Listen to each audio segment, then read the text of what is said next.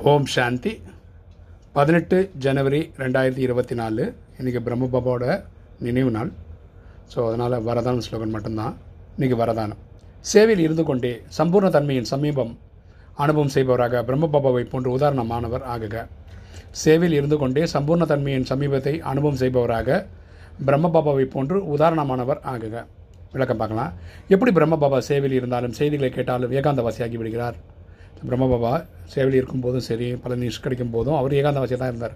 ஒரு மணி நேரம் செய்தியையும் ஐந்து நிமிட சாரத்தையும் புரிந்து கொண்டு குழந்தைகளை மகிழ்வித்தும் தன்னுள் அந்தர்முகி ஏகாந்தவாசி நிலையில் அனுபவம் செய்ய வைத்தார். ஸோ அவர் என்ன பண்ணுறாருன்னா ஒரு மணி நேரம் ஸ்டோரி சொன்னால் கூட அது ஃபைவ் மினிட்ஸில் அதோட சாரம் மட்டும் புரிஞ்சுப்பார். அங்கே இருக்கிற குழந்தைங்களை சந்தோஷமாக வச்சுப்பார். தானும் அந்தர்முகியாக இருப்பார். அது அகநோக்க முகமாக இருப்பார்.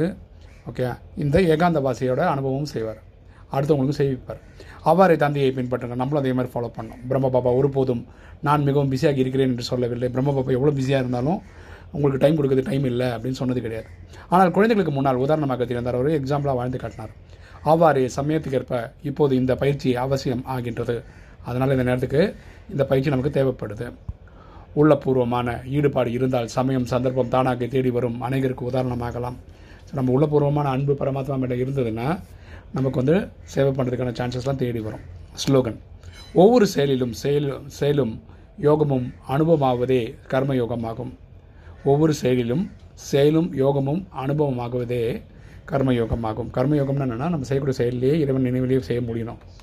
அதுதான் உண்மையான கர்மயோகம். ஓம் சாந்தி.